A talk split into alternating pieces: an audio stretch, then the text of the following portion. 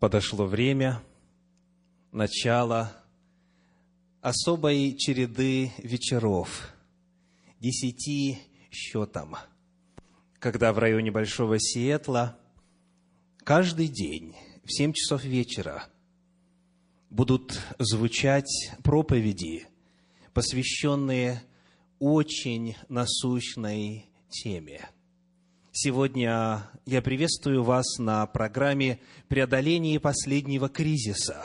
Ключи из книги «Апокалипсис», из книги «Откровения».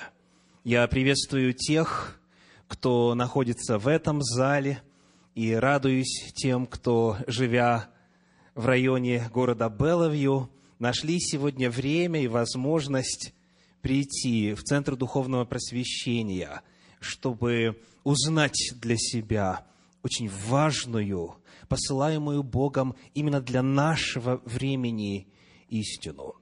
Я приветствую тех, кто смотрит нас по прямой видеотрансляции на севере, в городе Эверетт. Добро пожаловать, вливайтесь в нашу семью боголюбцев, стремящихся к познанию истины Божьей – я приветствую тех, кто смотрит нас в городе Федерал Уэй. Добро пожаловать и вам. Приветствую тех, кто присоединяется к нам из города Абурн. И также тех, кто южнее всего находится. Всех, кто смотрит нас сегодня из Центра Духовного Просвещения в Такоме. Добро пожаловать. Пусть Господь даст вам сегодня свою милость и благодать и новое откровение истин Священного Писания во время нашей первой встречи, которая посвящена теме «Настоящая истина». А разве может истина быть не настоящей? Может ли что-то быть истинным и вместе с тем нереальным, недостоверным? само название нуждается в истолковании, не так ли? Это цитата из одного очень важного места Священного Писания, из апостольских книг, к которым мы обратимся сегодня чуть позже и узнаем, почему именно это название выбрано мною сегодня, в начале исследования того, что книга Библия в книге Апокалипсис говорит о приготовлении и преодолении последнего кризиса. Скажите, знакомо ли вам слово «кризис»? Насущно ли звучит слово «кризис»? За последние месяцы и за последние несколько лет, статистически говоря, и в новостных сообщениях, и в общении людей между собою слово «кризис» встречается все чаще. Раньше оно упоминалось не так, как сегодня, и не с той смысловой нагрузкой. Когда мы смотрим на шар земной, то куда бы мы ни глянули, в какую бы сферу мы ни стали всматриваться, мы везде видим кризис – я приведу сегодня несколько примеров кризисов, которые до сих пор занимают умы и время и силы жителей Земли. Во-первых, это финансовый кризис. Имеется в виду именно современный финансовый кризис, который начался, как говорят специалисты, в 2008 году. Указывают разные причины того, почему этот кризис стал глобальным и всемирным. Одна из этих причин связана с мировыми ценами на нефть. Перед вами на экране график, который показывает, каким образом росла стоимость одного барреля нефти, начиная с 1998 года и вот за декаду до 2008 года. Вот здесь, в, здесь, в этой колонке цены в долларах от 0 до 140, ну и здесь, соответственно, годы. Сколько нефть стоила в среднем в 1998 году? Приблизительно 10 долларов за баррель. Затем в 2008 году она практически достигла 140 долларов в среднем. И вот вдруг в течение этого года произошло резкое падение на 100 долларов за каждый баррель нефти. И это, будучи связанным со многими иными экономическими показателями и процессами, запустило весьма негативный процесс финансового кризиса. Еще один интересный показатель вот здесь можно увидеть на этой таблице. Это сводная таблица банкротств американских банков. Если в 2007 году за весь год обанкротилось три банка, то в 2008 уже 25, а в 2009 140 банков закрылось. В 2010 это число составило 157 банков в год. И на дату 6 августа сего 2011 года в Соединенных Штатах Америки уже обанкротилось 63 банка. Всего с момента начала этого процесса 385 финансовых учреждений в нашей стране вынуждены были уйти из бизнеса по причине глобального финансового кризиса. Еще один значимый показатель по Соединенным Штатам Америки – это государственный долг страны. Здесь, на этой графе, вы можете видеть историю, начиная с 70-х годов. Вот здесь, в левой колонке, это долг США, государственный долг США в миллиардах. То есть, соответственно, высший показатель – это 14 триллионов. 14 триллионов. Здесь, в правой колонке, это процент долга, государственного долга США в сравнении с внутренним валовым, с внутренним валовым продуктом, производством. То есть, смотрите, что произошло. Наш внутригосударственный производительный потенциал сегодня измеряется теми же цифрами, если говорить точно, составляет 96,5% от нашего государственного долга. То есть сегодня мы сколько производим, столько и должны здесь, в Соединенных Штатах Америки. Это страшные цифры, это даже трудно вообразить. Сколько это? Более 14 триллионов денег в американских долларах.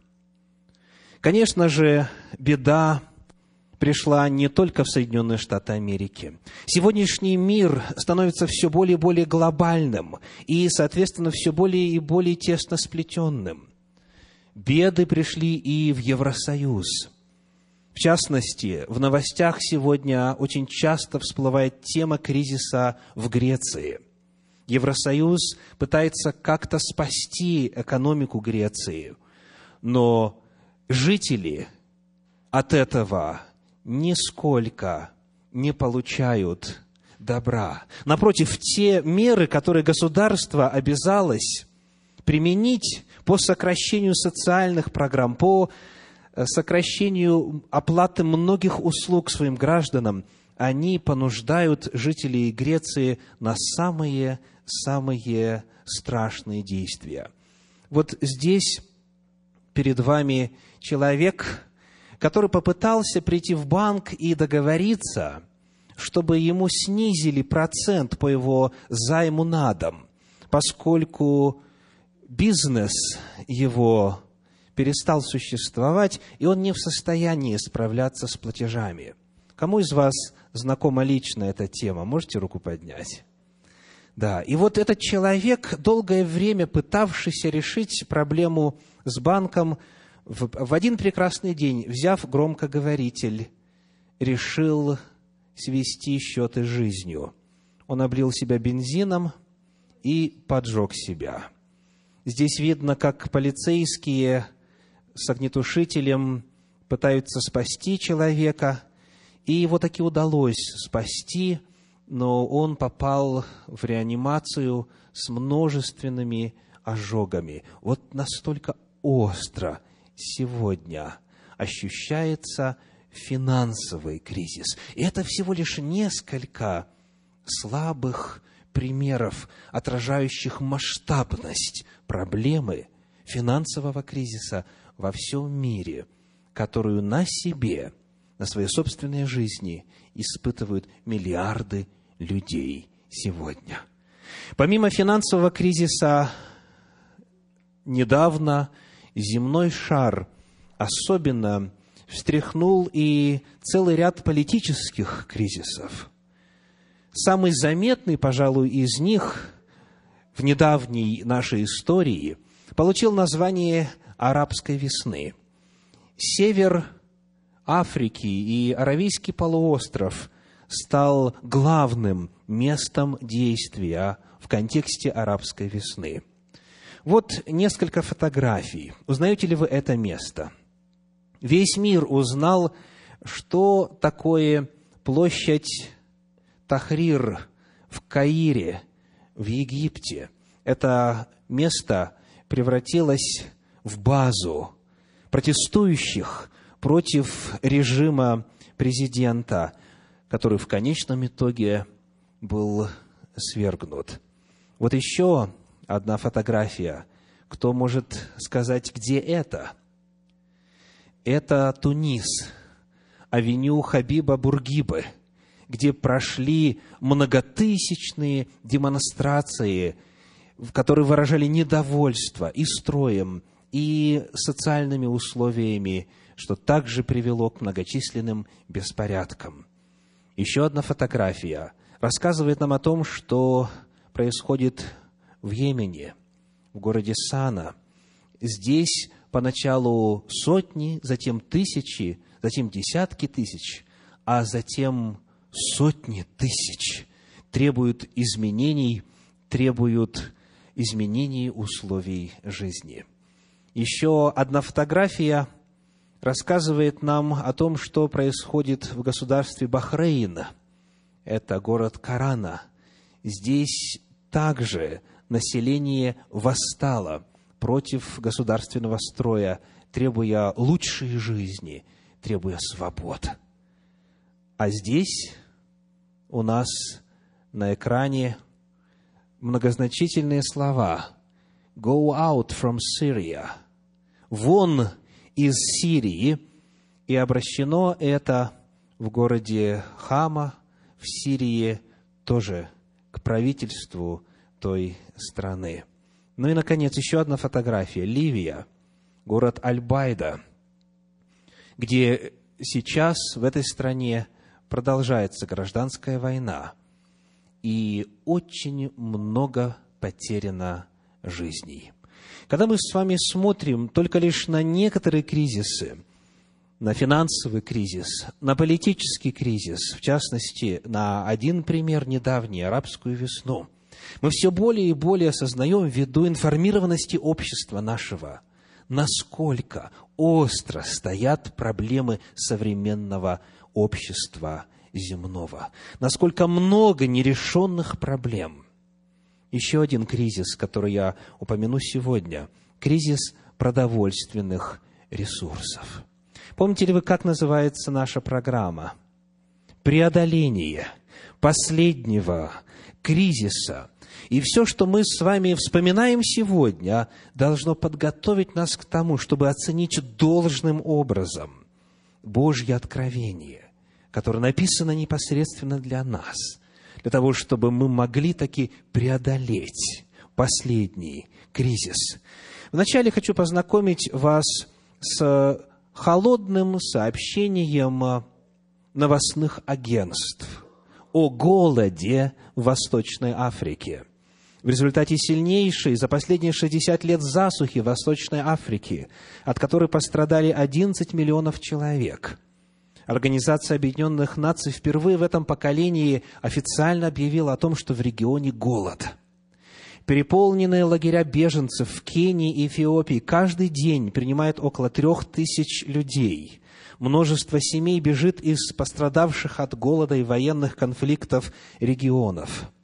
И без того скудные источники воды и еды, поддерживавшие миллионы жителей Африканского рога, стремительно исчезают. И семьи, у которых еще хватает сил, проходят сотни километров в надежде добраться до центра беженцев в поисках еды и помощи. Многие просто погибают в пути. Власти предупреждают, что около 800 тысяч детей могут погибнуть от голода в странах Восточной Африки, Сомали, Эфиопии, Эритреи и Кении. Благотворительные организации оказались перед лицом непростой ситуации. Медленная реакция западных властей, правительств африканских стран, террористические группы – блокирующие доступ в регион, теракты и антитеррористические законы, ограничивающие действия гуманитарных организаций, не говоря уже о масштабе нынешней ситуации. Скажите, какие у вас чувства, когда вы вот слышите или читаете на экране этот текст? Давайте сравним их вот с теми, которые появятся в результате знакомства с некоторыми конкретными жертвами этого продовольственного кризиса. Это фотографии, которые были сделаны с места действия. Это конкретные детишки, которые страдают от голода, ничем эти страдания не заслужив.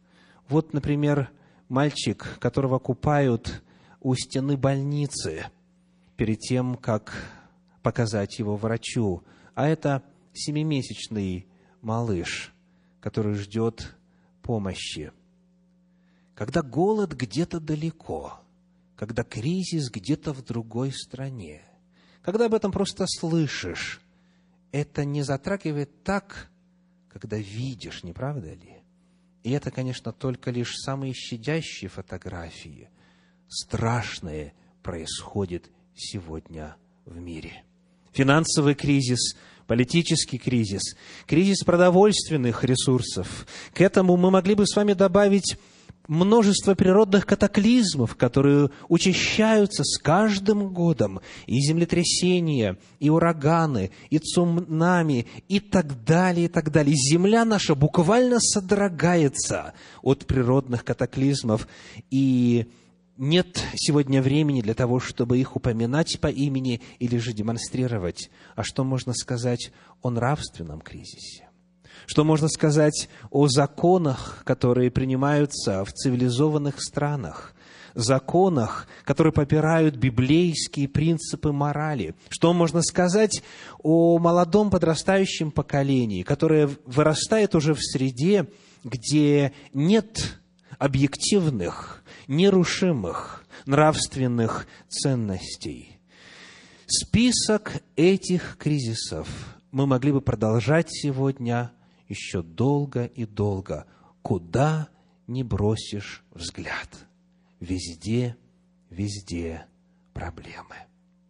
Есть ли что-нибудь в Библии, в Слове Божьем, в Священном Писании на эту тему – при исследовании оказывается, и вы сможете читать эти стихи Слова Божия на экране, который находится справа от меня, мы находим, что все, что сегодня нас беспокоит как землян, все кризисы, которые присутствуют на нашей планете, в Библии предсказаны. Евангелие от Матфея, 24 глава, стихи 3 и 6 по 8 говорят. 24 глава, стихи 3 и 6 по 8. Когда же сидел он на горе Илионской, то приступили к нему ученики наедине и спросили, «Скажи нам, когда это будет, и какой признак твоего пришествия и кончины века?» Ученики задали вопрос о том, что будет предшествовать концу истории нашей земли, каков признак твоего пришествия и кончины века. И в 24 главе Евангелия от Матфея много разных признаков указано. Прочитаем стихи 6 по 8. «Также услышите о войнах и о военных слухах. Смотрите, не ужасайтесь, ибо надлежит всему тому быть, но это еще не конец. Ибо восстанет народ на народ, и царство на царство, и будут глады, моры и землетрясения по местам. Все же это начало болезней. Звучит очень современно, не правда ли? Все, что мы видим в нашем мире сегодня, в Священном Писании, было задолго предсказано. В Евангелии от Луки, в 21 главе, в стихах с 25 по 27, некоторые из кризисов, грядущих на нашу землю, описаны так. 21 глава, стихи с 25 по 27. «И будут знамения в солнце и луне и звездах, и на земле уныние народов». Знакомо звучит? Уныние народов. И еще что? И недоумение. И море вошумит и возмутится. Вот что записал евангелист Лука. Когда мы смотрим с вами на кризис в сфере нравственности, то в первом послании Тимофею, в четвертой главе, давайте мы глянем на второе послание Тимофею, на третью главу, первые пять стихов. Второе Тимофею, третья глава, первые пять стихов. «Знай же, что в последние дни наступят времена тяжкие, ибо люди будут». Вот когда мы будем читать этот список, представляйте лица своих соседей. Надеюсь, вы не в этом числе. Ибо люди будут самолюбивы, сребролюбивы, горды, надменны, злоречивы, родителям непокорны, неблагодарны, нечестивы, недружелюбны, непримирительны, клеветники, невоздержаны, жестоки, не любящие добра, предатели, наглые, напыщенные, более сластолюбивы, нежели боголюбивы, имеющие вид благочестия, силы же его, отрекшиеся, таковых удаляйся. Очень точно описан кризис в области нравственности. Слово Божье также в последней книге, в книге Апокалипсис, в книге Откровения, рисует очень широкий и причем скоропостижный, неожиданный финансовый кризис, предвкусить и отчасти попробовать который нам уже, к сожалению, довелось. Книга Откровения, 18 глава, стихи с 11 по 17. «И купцы земные восплачут и возрыдают о ней, потому что товаров их никто уже не покупает». Знакомо? Товаров золотых и серебряных, и камней драгоценных, и жемчуга, и весона, и парфиры, и шелка, и багряницы, и всякого благовонного дерева, и всяких изделий из слоновой кости, и всяких изделий из дорогих дерев, из меди, и железа, и мрамора, корицы и фимиама, и мира, и ладана, и вина, и елея, и муки, и пшеницы, и скота, и овец, и коней, и колесниц, и тел, и душ человеческих, и плодов, угодных для души твоей, не стало у тебя, и все тучное и блистательное удалилось от тебя, ты уже не найдешь его» торговавшие всем этим, обогатившиеся от нее, станут вдали от страха мучений ее, плача и рыдая, говоря, «Горе! Горе тебе, город великий, одетый в весон и парфиру и багряницу, украшенный золотом и камнями драгоценными и жемчугом, ибо в один час, подчеркиваю, ибо в один час погибло такое богатства. Священное Писание, говоря о финансовом кризисе, предостерегает о его внезапности. В один час эта фраза в 18 главе книги Откровения повторяется несколько раз. И на самом деле, позавчера еще все было хорошо, и потом вдруг рынок финансовых, рынок ценных бумаг обвалился, и началось страшное. Библия повествует о кризисах. Слово Божье знает эту тему хорошо. И в Библии потому есть ответы на вопросы, связанные с кризисами. В Библии мы найдем ответ на вопрос, как преодолеть последний кризис в истории. В Слове Божьем есть все, что нам нужно для того, чтобы обрести спасение от всех грядущих бед. И потому сейчас давайте посмотрим на несколько примеров из Священного Писания, как вот наш земной шар, периодически взрывающийся проблемами, всевозможными кризисами, кризисами, которые от начала истории мира идут по нарастающей, как Господь его хранит, как Вседержитель оберегает, чтобы не произошло полного коллапса, как помогает, как предостерегает. Мы находим, что Бог всегда перед кризисом посылает весть предостережения и спасения. Перед каждым кризисом Бог заранее дает знать, что нужно сделать, чтобы спастись. Вот несколько примеров разного масштаба, локальных и глобальных. Бог передает весть. В книге пророка Амоса, в третьей главе, в седьмом стихе, раскрыт очень важный принцип божественной коммуникации, информации о грядущих кризисах. Сказано, «Ибо Господь Бог, Амоса 3.7, ничего не делает, не открыв свои тайны рабам своим пророкам». Бог использует пророков своих для того, чтобы раскрывать тайны будущего перед тем, как что-либо произойдет. И вот теперь несколько примеров. Книга «Бытие», 41 глава, описывает древнюю египетскую цивилизацию, землю фараонов. И там, в 41 главе книги «Бытие», мы находим описание того, как Бог чудным образом предостерег фараона и всех египтян, и все окрестные земли о грядущем кризисе. Читаем стихи с 25 по 32. 41 глава Бытие, стихи с 25 по 32.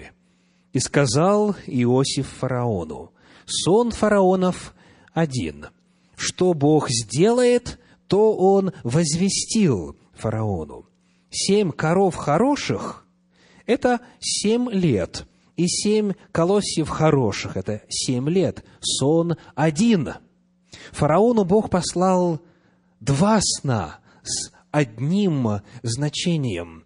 И Иосиф, сновидец, истолковывает правителю и говорит, «И семь коров тощих и худых, вышедших после тех, это семь лет. Также и семь колосьев тощих и сушеных восточным ветром, это семь лет голода».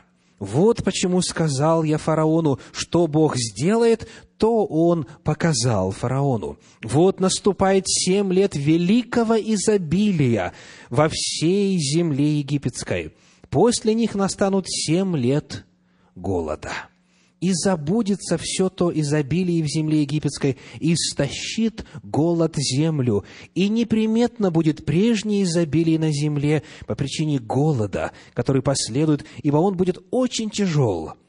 А что сон повторился фараону дважды, это значит, что сие истина Слово Божье, и что вскоре Бог исполнит сие. Бог спас жизни многим тысячам людей, не только в Египте тогда, но и из окрестных земель, предупредив заранее о грядущем кризисе и сказав, что нужно сделать, чтобы его преодолеть. В книге пророка Иеремии, в 21 главе, в стихах с 8 по 10 мы читаем об еще одном удивительном примере, как Бог в своей любви заранее предостерегает людей о грядущем кризисе. 21 глава, стихи с 8 по 10. С 8 по 10. «И народу всему скажи, так говорит Господь, вот я предлагаю вам путь жизни и путь смерти. Кто останется в этом городе, тот умрет, от меча и голода и моровой язвы. А кто выйдет и предастся халдеям, осаждающим вас, тот будет жив, и душа его будет ему вместо добычи, ибо я обратил лицо мое против города сего, говорит Господь, на зло, а не на добро. Он будет предан, в руки царя Вавилонского, и тот сожжет его огнем». Перед тем, как начались 70 лет вавилонского пленения, перед завоеванием Иудеи, перед взятием, разрушением и сожжением Иерусалима, Бог послал весть и сказал, что нужно сделать. И каждый мог определиться, либо остаться и тогда умереть от меча, голода и моровой язвы, либо спасти свою жизнь, спасти свою душу. Приведем теперь два примера из апостольских писаний. В первую очередь и из Евангелия от Матфея, 24 главы, слова Господа Иисуса Христа, который предостерегал о событиях недалекого будущего по отношению к тому времени, когда Он служил. Это Евангелие от Матфея, 24 глава, стихи с 15 по 19 с 15 по 19. «Итак, когда увидите мерзость запустения, реченную через пророка Даниила, стоящую на святом месте, читающий да разумеет, тогда находящиеся в Иудее добегут в горы». И кто на кровле, тот да не сходит взять что-нибудь из дома своего, и кто на поле, тот да не обращается назад взять одежды свои. Горе же беременным и питающим сосцами в те дни – Бог говорит о том, что будет, и говорит о том, что нужно конкретно сделать для того, чтобы спастись. Нужно спасаться в горы, нужно не медлить, нужно спасать самое главное. Говоря об этом же событии, евангелист Лука в 21 главе повествует нам следующее в стихах с 20 по 22. Евангелист Лука – глава 21, стихи с 20 по 22 свидетельствуют. «Когда же увидите Иерусалим, окруженный войсками, тогда знайте, что приблизилось запустение его» Тогда находящиеся в Иудее добегут в горы, и кто в городе, выходи из него, и кто в окрестностях, не входи в него, потому что это дни отмщения, да исполнится все написанное. И это в действительности стало реальностью, когда в 70-м году нашей эры Иерусалим был взят и разрушен. Но те, кто внял призыву, те, кто внял вести предостережения, те, кто знал, как преодолеть этот кризис спаслись. Священное Писание таким образом на протяжении всего своего повествования рассказывает нам о Божьей любви и заботе. Бог, зная будущее, зная конец от начала, всегда предостерегает. Он ищет тех, кто слышит. Он ищет тех, кто слушает. Он ищет тех, кто послушен, для того, чтобы внять последнему предостережению перед грядущим кризисом и обрести спасение. Он не желает, чтобы кто-либо погиб. Как вы думаете, если Бог спасал людей прошлого в самых разных кризисах, и локальных, и масштабных. Можем ли мы с вами надеяться, можем ли мы с вами ожидать, что Он приготовил весть и для нашего с вами времени? Для нашего времени, для наших кризисов, для наших проблем – Можем ли мы надеяться, что сегодня в этом же Слове Божьем мы сможем найти особую весть, весть предостережения? Давайте посмотрим. Настоящая истина. Это название сегодняшней проповеди, первой из десяти в этом цикле.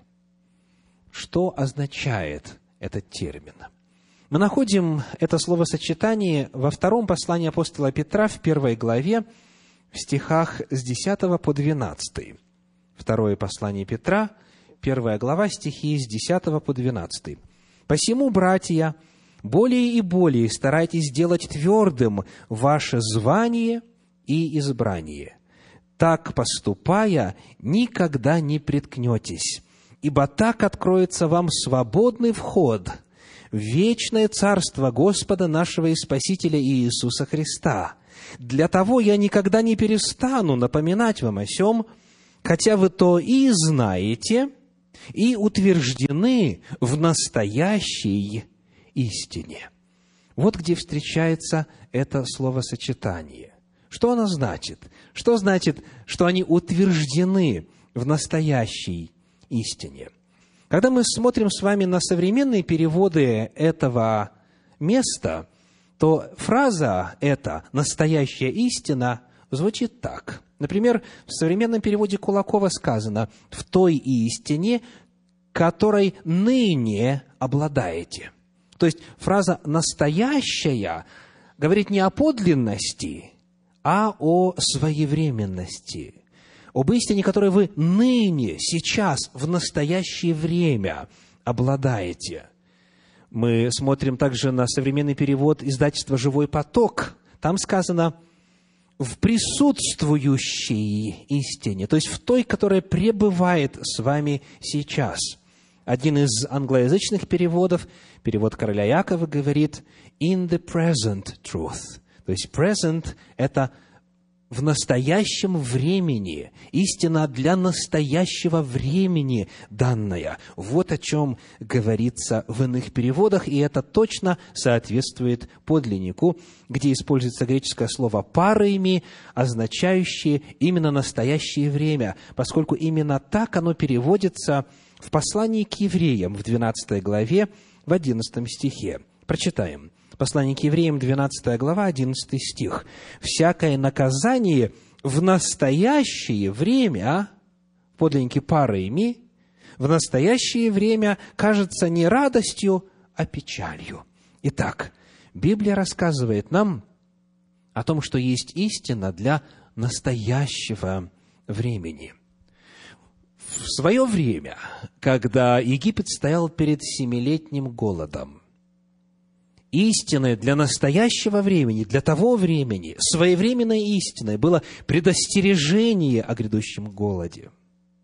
Когда мир наш стоял на грани уничтожения водами всемирного потопа, что было настоящей истиной?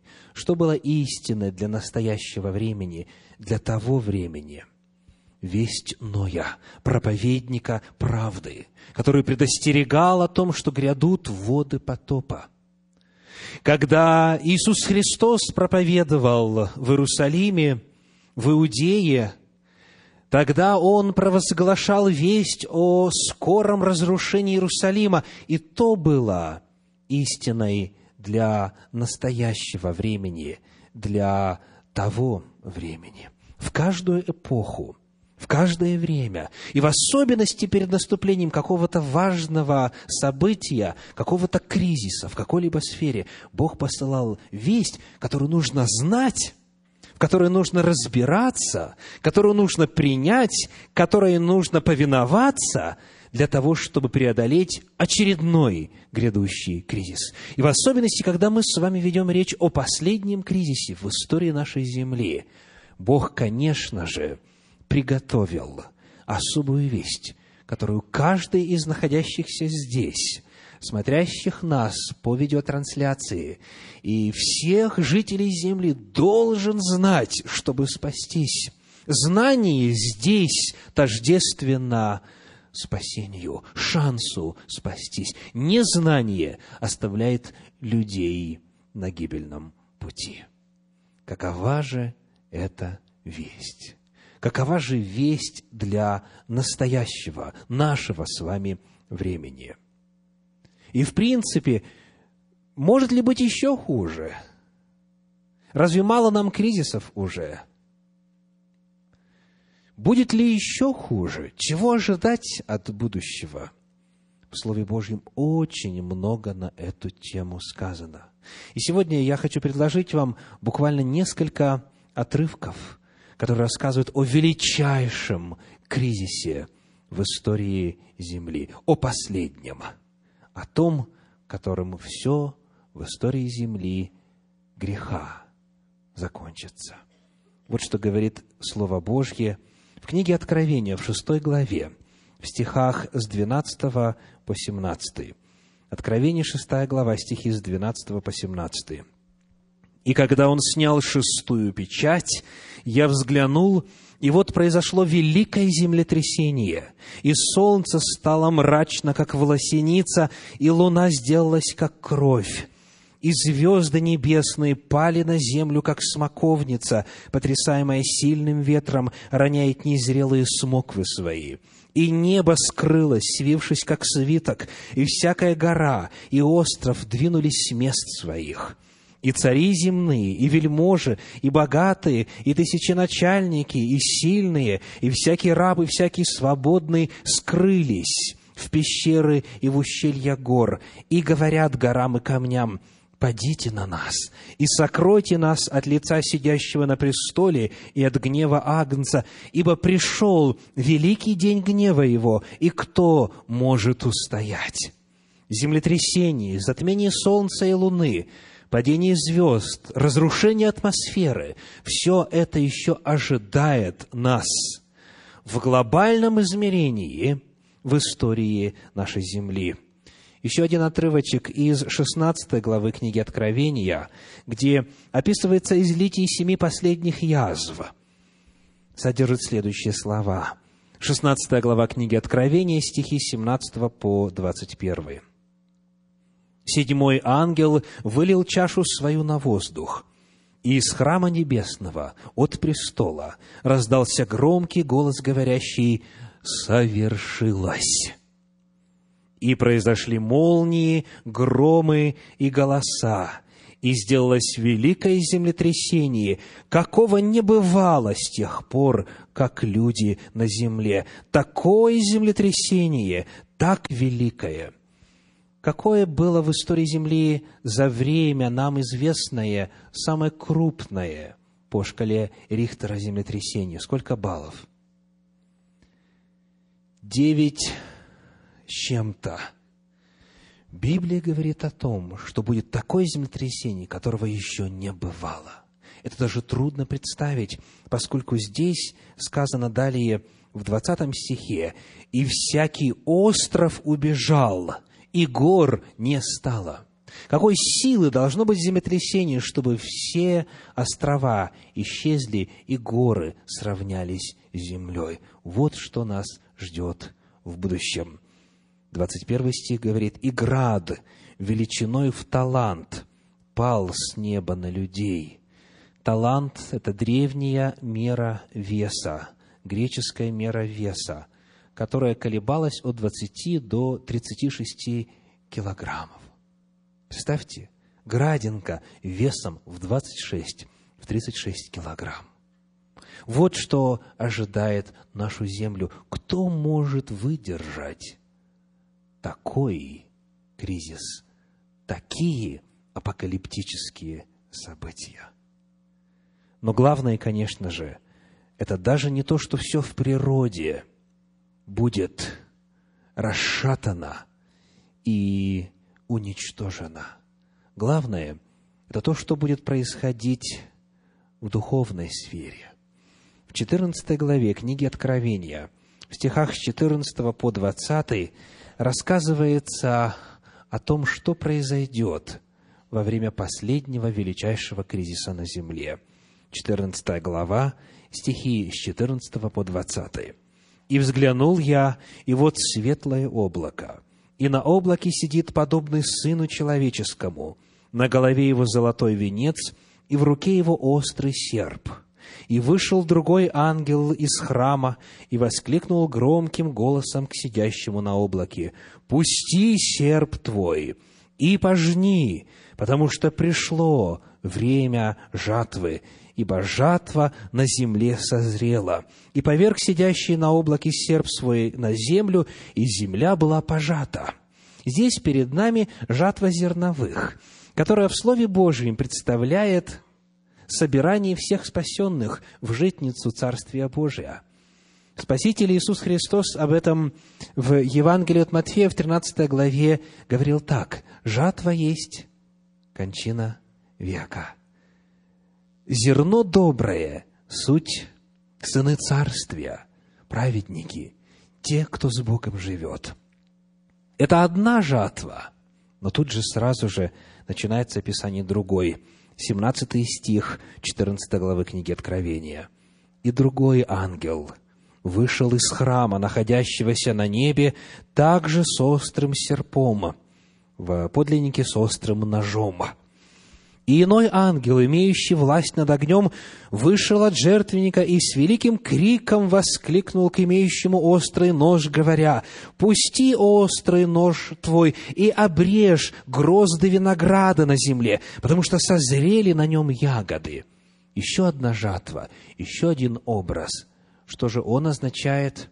Читаем дальше – и поверг ангел нож свой на землю, и обрезал виноград на земле, и бросил великое точило гнева Божия, и истоптаны ягоды вточили за городом, и потекла кровь. Источила даже до уст конских на 1600 стадий. Вторая жатва – это духовная жатва нечестивых. Тех, кто все дальше и дальше, все больше и больше отходит от Господа, от Его Слова, от Его воли, от Его нравственных норм. В духовном отношении последний кризис принесет радикальное разделение всех жителей Земли только лишь на две категории. Те, кто войдут в жатву пшеницы, в жатву спасенных для Царствия Божия, и тех, кто войдет в жатву винограда, истоптанного в великом точиле гнева Божия. Вот что грядет на нашу землю. И все события, которые совершаются на нашей планете, совершенно определенно говорят о том, что время это весьма и весьма близко. Потому весть, которая Богом посылается – перед наступлением величайшего кризиса – это весть для нас. И она записана здесь же, в 14 главе книги Откровения, прямо перед тем, как описывается второе пришествие Господа на землю. В стихах 6 по 12, 14 главы книги Откровения мы находим весть для настоящего времени. Вот ту самую настоящую истину, то, что своевременно и насущно и жизненно необходимо для каждого, чтобы преодолеть последний кризис. «И увидел я другого ангела, летящего посредине неба, который имел вечное Евангелие – чтобы благовествовать живущим на земле и всякому племени, и колену, и языку, и народу. И говорил он громким голосом. «Убойтесь Бога и воздайте Ему славу, ибо наступил час суда Его, и поклонитесь сотворившему небо и землю, и море, и источники вода». И другой ангел следовал за ним, говоря, «Пал, пал Вавилон, город великий, потому что он яростным вином блуда своего напоил все народы. И третий ангел последовал за ними, говоря громким голосом, кто поклоняется зверю и образу его, и принимает начертание на чело свое или на руку свою, тот будет пить вино ярости Божией, вино цельное, приготовленное в чаше гнева его, и будет мучим в огне и сере пред святыми ангелами и пред Агнцем, и дым мучения их будет восходить во веки веков, и не будут иметь покоя ни днем, ни ночью, поклоняющиеся зверю и образу его, и принимающие начертание имени его. Здесь терпение святых соблюдающих заповеди Божии и веру в Иисуса. Вот весть для настоящего времени. Вот настоящая истина. Вот чему каждый должен посвятить время. Вот что необходимо знать, что необходимо принять, и вот как необходимо жить для того, чтобы не погибнуть при наступлении последнего величайшего кризиса. Мы находим, что эта весть звучит прямо перед вторым пришествием Господа. Она заканчивается в 12 стихе. В 13 сказано «Напиши отныне блаженный мертвый, умирающий в Господе». И сразу в 14 говорится «Взглянул я, и вот подобный Сыну Человеческому». Эта весть звучит прямо в канун пришествия Иисуса Христа на землю. Она представлена, в свою очередь, вестями трех ангелов – сменяя друг друга, ангелы летят посредине неба и провозглашают вести предостережения. Она предназначена всем людям, ибо сказано живущим на земле и всякому племени и колену и языку и народу. Каждый по замыслу Божию должен узнать эту весть и принять ее, чтобы спастись. Она предостерегает о гибели. Она предостерегает о Вавилоне. Она предостерегает о том, что Вавилон пал. И о том, что это такое, мы обязательно узнаем на одном из вечеров нашей программы. Фактически, один вечер будет посвящен теме тайны Вавилона. Нам нужно выяснить, что в библейском пророческом языке означает этот термин. И затем один вечер будет посвящен теме «пал-пал Вавилон».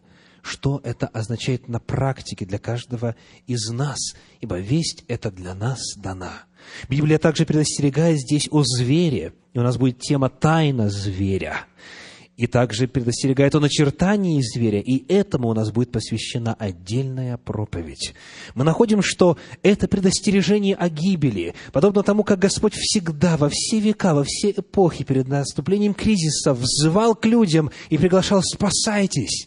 Он и сегодня точно так же очень громко, очень громко взывает «Остановитесь, найдите время» Посвятите время изучению этой вести. Примите эту весть в свою жизнь для того, чтобы, и это главная цель, для того, чтобы спастись. Эта весть из 14 главы книги Откровения являет нам путь спасения. Она говорит, кто не подвергнется проблемам и наказанию последнего кризиса. Потому сегодня вы находитесь в нужное время – в нужном месте. Я благодарен Господу за то, что вы сегодня здесь, и за то, что вы услышали эту первую проповедь. Я призываю вас спланировать последующие девять дней так, чтобы не пропустить ни одного вечера. Ставки, дорогие, слишком высоки. Мы не можем позволить себе пренебречь этой вестью предостережения. Мы не можем позволить себе пропустить мимо Божью весть о спасении, Божью весть о любви. И потому я верю, что и вы, и ваши родные, друзья, знакомые смогут разделить с Центром Духовного Просвещения последующие девять вечеров – для того, чтобы подготовиться и преодолеть последний кризис. Аминь. Прозвучало Божье Слово, прозвучало вести Священного Писания. А теперь время отклика. Что эта весть произвела в вашей душе – что эта весть произвела в вашем сознании. На экране вы видите некоторые главные утверждения, которые представляют собой отклик на прозвучавшую проповедь. Если вы их разделяете, если вы принимаете эту истину Божью в свою жизнь, я приглашаю вас произнести сейчас со мною эти слова вслух. Я верю, что скоро на землю грядет величайший кризис. Я знаю, что Бог оставил для меня весть предостережения и спасения. Я верю, что эта весть записана в Библии – 14 главе книги Откровения. Я желаю основательно изучить эту весть. Я желаю посетить последующие вечера программы, чтобы приготовиться к пришествию Господа на землю. Да благословит вас Господь в этом решении. Я приглашаю вас подняться для заключительной молитвы благословения.